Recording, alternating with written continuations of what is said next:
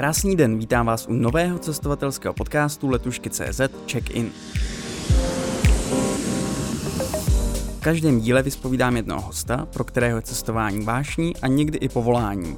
Budeme si například povídat s dobrodruhy, cestovateli, lidmi, kteří rádi objevují svět, ale také s biznisovými lídry cestovního ruchu u nás. Před 11 lety spolu založil a nyní řídí českou pobočku mezinárodní organizace Veterináři bez hranic. Kromě Afriky pomáhá i v Česku, a to seniorům, kteří si nemohou dovolit veterinární péči pro své mazlíčky, ale třeba i lidem bez domova s vakcinací pro jejich psy. Do toho všeho stíhá přednášet i vést vědecké projekty na Brněnské veterinární a farmaceutické univerzitě. Co ho táhne už přes 20 let do Afriky? A jak mohou být díky zdravým zvířatům zdraví i lidé? Mým hostem je profesor David Modrý. Vítejte. Dobrý den.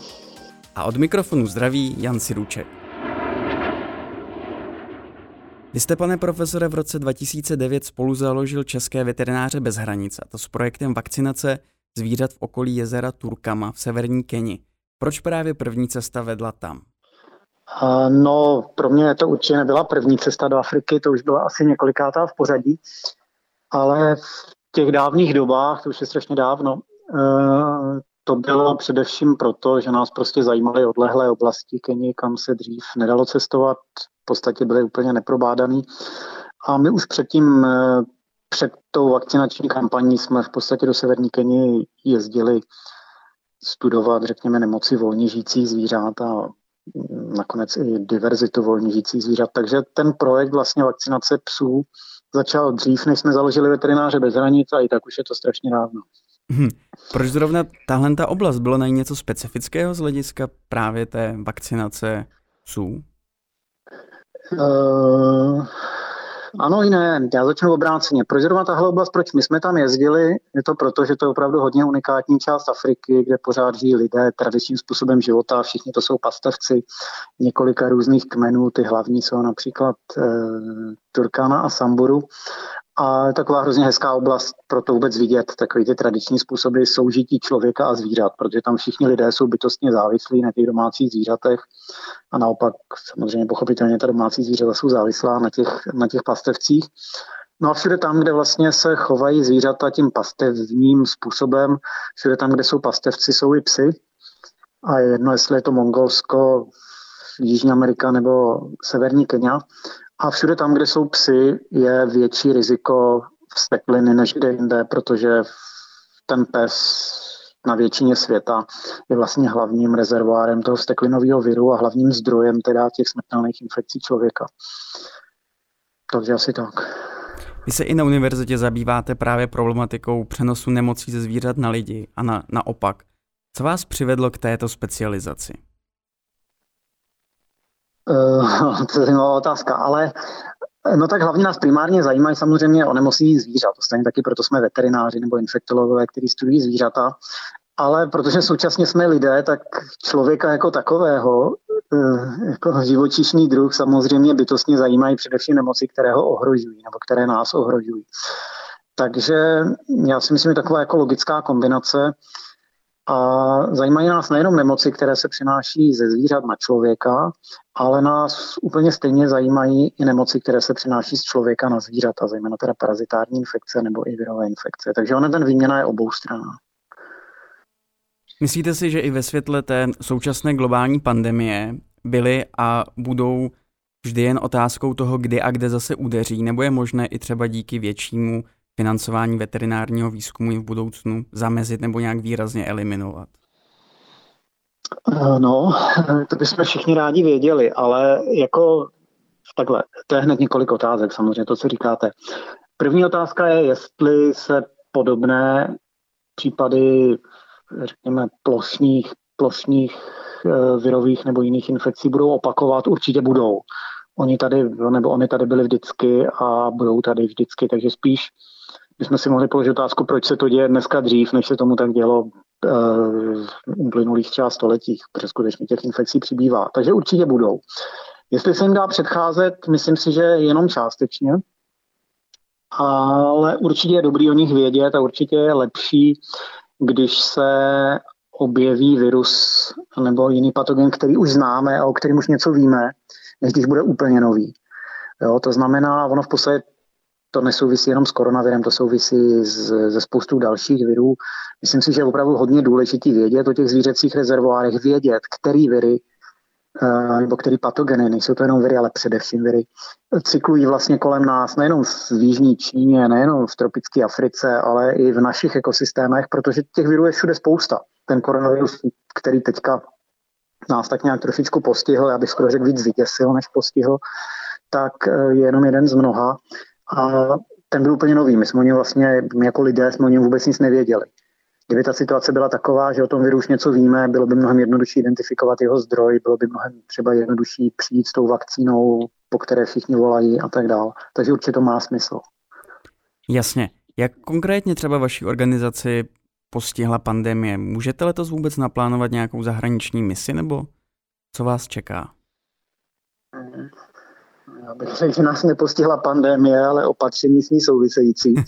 A teď je otázka, jak moc eh, jsou ta opatření užitečná nebo účinná, ale to, to tom mluví jiní a jinde.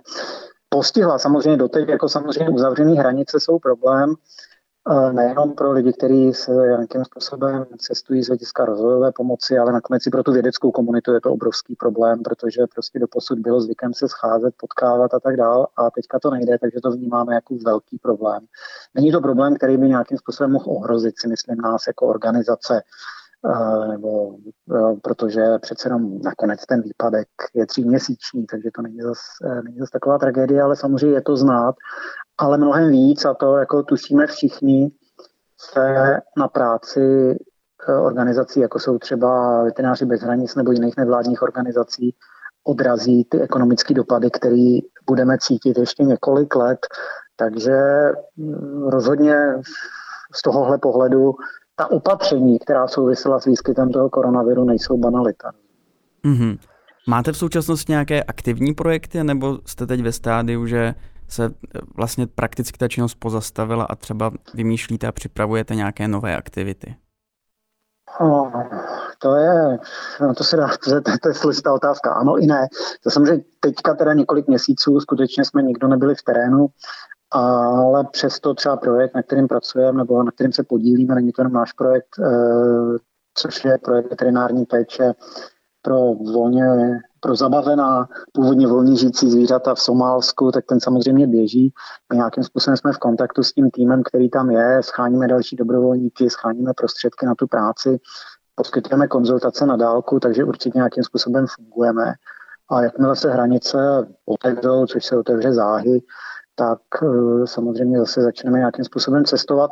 I když třeba v projektu toho Somálska se jedná spíš o to hledat nebo rekrutovat dobrovolníky, případně specialisty, které tam pak nějakým způsobem vysíláme nebo alespoň nějakým způsobem umožňujeme to jejich cestu.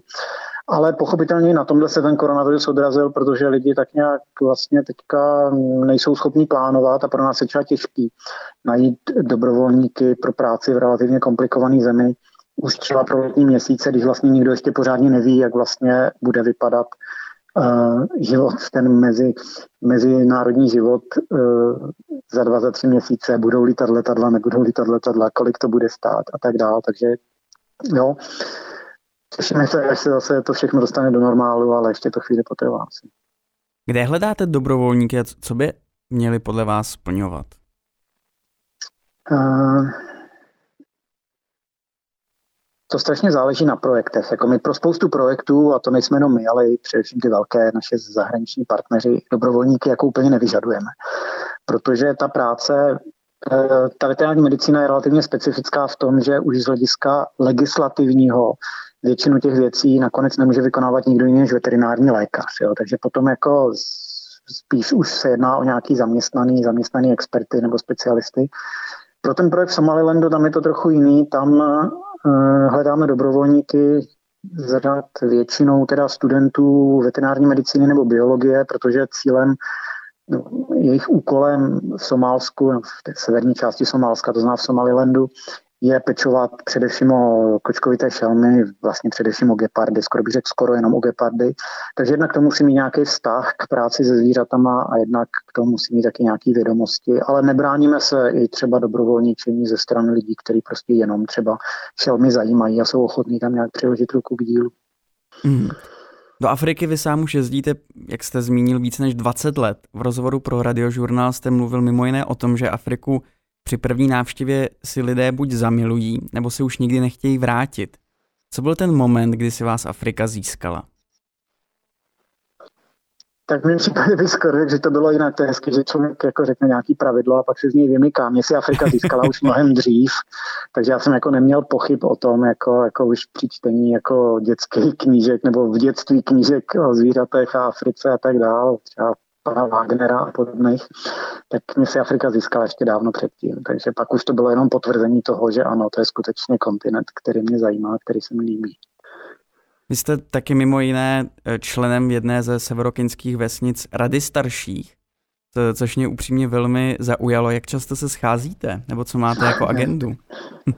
Já bych řekl, že to skoro jako, to je spíš takový žert a navíc si myslím, že jako už jsem možná ztratil svůj mandát díky dlouhodobému nepůsobení v tom regionu, takže to bych se musel, musel vlastně ověřit, jestli ještě pořád mám mandát. Ne, já si myslím, že to bylo, to bylo v době, kdy jsme tam skutečně eh, v rámci těch vakcinačních kampaní pracovali několik měsíců v roce a jezdili jsme tam i několikrát za rok, tak to byla spíš taková jako možná vyjádření zájmu, eh, zájmu o to, co děláme možná taky vyjádření toho, že ta komunita nějakým způsobem nás bere, jako že to, co tam děláme, skutečně pro ně má nějaký význam. A nás to tak jakoby potěšilo, ale úplně nemyslím si, že jako tam jako měl nějaké rozhodovací, rozhodovací pravomoci ve sporech o půdu nebo o ukradený dobytek, případně ukradené ženy nebo otcovství dětí a tak dále. Nic takového teda jsme neřešili, takže v podstatě to byla taková nějaká možná výraz toho, že nás tam rádi vidí. Eh, jak složitá a komplexní je příprava například takové mise, jímž cílem je naočkování zvířat? Kolik a jaký všechny hranice musí veterináři bez hranic překročit, než je na konci naočkované zvíře? ta, ta, ta, ta práce, nebo to, co, co se ptáte, má tři úrovně. Ty první dvě nejsou úplně zajímavé. Ta první je finanční. Že jo, samozřejmě nejdřív si na to musíte sehnat peníze, takže ve finále jako nakonec nejvíc času strávíte tím, že vlastně je to fundraising jako jakýkoliv jiný. To znamená, musíte sehnat financování, granty, dobrovolníci, vlastní peníze, babičky, dědictví a tak dále. Jako někde to prostě z ničeho to musíte zaplatit. Jako. Mm-hmm. To a... nadle, jako zlehčím. Jo, no, povídejte. A pardon, a řádově v jakých částkách se zhruba pohybujete za takovouhle misi? Já bych řekl, že tak jako eh, to trochu záleží na velikosti týmu samozřejmě, ale že ta jednorázová vakcinační mise, která třeba trvá 5-6 týdnů, tak se pohybuje cenově mezi, jako řekněme, přes čtvrt, mezi čtvrt a půl milionem korun. Jo, není to jako nějak hmm. jako dramatický, ale není to ani levný. Ale spočívá to samozřejmě v tom, že nějak tam ten tým musíte dostat a nějak tam musíte fungovat. Jo, jako vždycky se lidi ptají, kolik stojí ty vakcíny, tak jako ty vakcíny nestojí nic. Jako já nebudu říkat, kolik stojí, protože čeští veterináři by mě potom jako neměli rádi, ale ty vakcíny. To jsou na to nakonec to nejlevnější. No ty jsou na tom skutečně nic. Jako, ty jsou mnohem levnější než voda pitná, kterou spotřebujete během té kampaně. Wow. Jo, ty vakcíny nestojí nic. To znamená jako v tomhle případě jako i pomoc toho, že by nám někdo daroval jako tisíc dávek vakcín je naprosto zanedbatelná a vůbec nestojí za tu práci tam ty vakcíny tahat, protože my vakcíny kupujeme na místě, jo? i protože to je taky legální, jo? Jako ono s těma biopreparátama nejde cestovat jako jen tak, navíc musí být chlazený a tak. Jo? Takže prostě ty vakcíny vlastně je to nejmenší. Největší, nejvíc peněz sežere ta logistika a Dál potom nejvíc peněz sežerou samozřejmě třeba platy těch místních asistentů, kteří nejsou vysoký, ale přesto, když mi tam jako v té době, kdy ten projekt běžel naplno, jsme platili třeba dva lidi trvalé, tak samozřejmě dva zaměstnanci za rok jako nějaký finanční prostředky jako spotřebují. Takže když se vrátíme k tomu, opustíme ty peníze, tak byly o penězích, o penězích mluví všichni. Jako jo. Když se vrátíme k tomu, co dál, tak ta další úroveň, kromě peněz, je ještě jako problematičtější a řekl bych nezáživnější, protože to je nějaká místní administrativa a legislativa. Jo, ta veterinární medicína je specifická tím, že vlastně v každé zemi, včetně těch afrických, s výjimkou několika málo, kde žádná medicína není, tak e, mají tu legislativu veterinářů nějakým způsobem svázanou nějakýma formálníma pravidlama, což je samozřejmě správný. Jo. A tak jako cizinec jako nemůže úplně jen tak snadno přijet do Keni vykonávat nějakou veterinární činnost, protože potřebuje být registrovaný u keňské veterinární komory, musí vejít ze spolupráci s District Veterinary Office a tak dále, a tak dále. Jo. Takže ta administrativa jako je překvapivě obrovská. Myslím, že je významně větší, než kdybychom to chtěli dělat v Evropě. Mm-hmm. Jo, takže to je ta druhá nezáživná část. A když tohle všechno absolvujete, tak pak jako následuje ta zajímavá část, to znamená se zbalit a nějakým způsobem tam fungovat. To má zase dvě části. Ta první část je, co si člověk veme sebou od nás a ta druhá, co si člověk sežene, nakoupí a zařídí na místě a to už pak záleží, do jaké země jedete, že jo? protože samozřejmě jiná je Kenia, která má v podstatě veškerou, alespoň v hlavním městě, veškerou infrastrukturu. Jiná je Středoafrická republika, kde si nedají koupit ani krytový pitlíky, když to trochu přeženu. Jo, takže to pak záleží, kam se jede. Mm-hmm.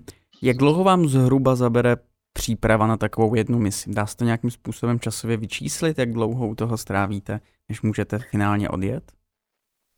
Já přeskočím ty první dvě kapitoly, jo? Jako, to znamená finance, finance a formality přeskočím, protože tam to jako může trvat jako týdny, měsíce, někdy to může trvat i, i díl. Jako, jo? To, jako, to je jedno, to je kontinuální práce, že jo, samozřejmě. No a to vlastní balení jako není tak jako tragický. Jako já když si vzpomínám, jak jsme jezdili do Keni, tak my jsme se tady tak jako za pár dní zbalili a pak jsem ještě potřeboval tak týden v Nairobi, kdy v podstatě ty věci se kompletují, zajišťuje se to vybavení na místě, protože nemá třeba cenu, že ho samozřejmě vozit injekční stříkačky, jehly, jo, všechny ten spotřební materiál vlastně potřebujete se na místě a čím víc tam etablovaný a čím díl tam jste, tak tím je to menší problém. Že jo? Takže v prvním roce mě to možná zabralo týden, v desátém roce projektu jsem to měl možná za tři dny hotový, jako jo, na místě už potom. A to stejně se týká toho balení, popravdě každý, kdo cestuje, ví, že jako, když je jako mladý a nadšený, tak balí dlouho a čím je víc otrlejší, tak pak balí jako rychleji a rychleji, takže už to jde pak i v rám. To, co trvalo týdny, jde pak za hodiny v podstatě. Ale opravdu záleží strašně moc, jako, jaký je to typ projektu a co všechno si vezete sebou. Jako, no, takže hrozně těžko se to eh, nějakým způsobem generalizuje. Mm. Jaké projekty teď máte aktivní ve vaší organizaci? Na čem teď pracujete? Tak my jsme v podstatě nějakým způsobem ty, který skutečně běží, zmínili. Ono není mnoho, my ještě pořád jsme v takovém po té veliký africký dlouhodobý akci, se tak nějak pořád ještě rozhlížíme, nejenom po penězích, ale i potom, kde skutečně jako nějaký dlouhodobý projekt realizovat že mě zajímají spíš ty dlouhodobí, protože ta veterinární medicína opravdu je jako běh na dlouhou tráť. Jako to není o tom někde něco jako vybudovat a říct, fajn, teď máte vybudováno a naočkováno. My jsme to viděli na té vakcinační hmm. kampani pro ty psy, že jo, to jako prostě musí očkovat každý rok, ideálně dvakrát. Takže ono je to jakoby běh na dlouhou tráť. Tudíž taky ta projekt, příprava toho projektu trvá. Ale abych se vrátil k té vaší otázce. Běží nám projekt Somalilandu, kde teda jednak je to to Centrum pro ty gepardy. Jednak nějakým způsobem pracujeme s místníma veterinárníma fakultama a snažíme se trošičku přispět k zlepšení toho kurikula pro ty místní veterinární lékaře. Občas se snažíme tam nějakým způsobem dojet nějakýma přednáškama, posíláme tam sem tam někoho, takže to je taková podpora toho veterinárního vzdělání jako takového, právě proto, aby jsme tam pak nemuseli jezdit ideálně, když tam pak samozřejmě eh, ty věci řeší místní veterináři. A připravujeme víceméně intenzivně projekt na Sokotře, což je ostrov patřící Jemenu, kde bychom se měli věnovat malým přežvíkavcům, infekčním nemocím, evidenci zvířat, trošku nějakým způsobem práce s populací těch domácích zvířat na celém ostrově. Takže to jsou ty dva hlavní zahraniční. Máme rozjednané nějaké projekty v jižní části Afriky, ale to bych předbíhal. No a pořád nám běží ty projekty, které jste zmínil na začátku v České republice. To znamená Snažíme se každoročně přispívat nebo zapojovat se do kampaně, kterou jsme de facto odstartovali, ale dneska už nejsme jediní v ní, to znamená očkování zvířat patřících lidem bez domova, plus nějaká další veterinární péče o tyhle zvířata. A díky finančním prostředkům, který jsme získali z celkem velkorysího daru z Kanady, máme možnost projektu, kterému říkáme Stárneme spolu, což je projekt zaměřený na seniory a jejich zvířata ve dvou českých městech, v Liberci a v Brně, to spíš z logistických důvodů, kde vlastně lidem, kteří jsou prokazatelně sociální, řekněme tísni, ekonomické, ne sociální, jsou to musí to být seniori a musí být nějaký sociální tísni, jsme schopni zafinancovat péči o jejich e, zvířecí mazlíky, to znamená o psy nebo o kočky. Takže v praxi to pak vypadá, že se na nás obrátí, e, obrátí senior z, někde z Brna, tak nepotřebuju, já nevím, můj pes má takový a takový problém, hm, požádá nás o pomoc. My v rámci spolupracujících veterinárních ordinací, kterých je celá řada, najdeme vhodné pracoviště, oni udělají zákrok, my ho zafinancujeme, všichni jsme šťastní, že to dobře dopadlo. Asi tak nějak, tak nějak to zatím funguje. Co je vaším snem a dlouhodobým cílem v rámci veterinářů bez hranic? Co byste ještě chtěl v této organizaci dokázat nebo s ním? Já mám jeden obrovský sen, abych už nemusel být ředitel. Protože od doby toho založení pořád tak nějak je ta administrativa ty organizace na mě, já úplně na to nejsem ten pravej ale ono má tu druhou stránku. Pořád jsem ředitel, protože to je neplacená pozice a dokud neseženem dostatek prostředků na to, aby se ta organizace skutečně profesionalizovala, dokud neseženem peníze na to, aby alespoň ta kancelář fungovala na profesionální úrovni, tak se jako nám nepodaří přiblížit těm velkým organizacím v západní Evropě, protože takový ty naše sesterský nebo bratrské organizace pracují, řekněme, s tisíckrát většími rozpočty. Jo, ale samozřejmě, když chcete mít organizaci, která má rozpočet, řekněme, stovkách až stovkách milionů korun až miliardách, tak samozřejmě na to potřebujete nějaký aparát. A není úplně jednoduchý, což každý, kdo pracuje v nějaké nevládní organizaci, asi si tím projde sám tou zkušeností. Není jednoduchý se profesionalizovat. Je hrozně jednoduchý nebo zajímavý a zábavný dělat něco jako totální hobbysta. A asi je pak zajímavý v té organizaci pracovat, jako když ta organizace je plně profesionální, ale ta fáze mezi je taková jako bolestná a v našem případě už to trvá hrozně dlouho. Já vám budu držet palce, ať se vám to povede stabilizovat a rozvinout a ať se vám můžou splnit vaše cíle a sny s vašimi projekty. David Modrý byl dnešním hostem. Děkuju. Děkuji, A my se uslyšíme v dalším díle, který vyjde zase příští týden v pátek, a to v podcastových aplikacích od Apple, Google nebo na platformě Spotify. A když dáte našemu podcastu follow, nikdy tak už nezmeškáte žádnou další epizodu check-inu.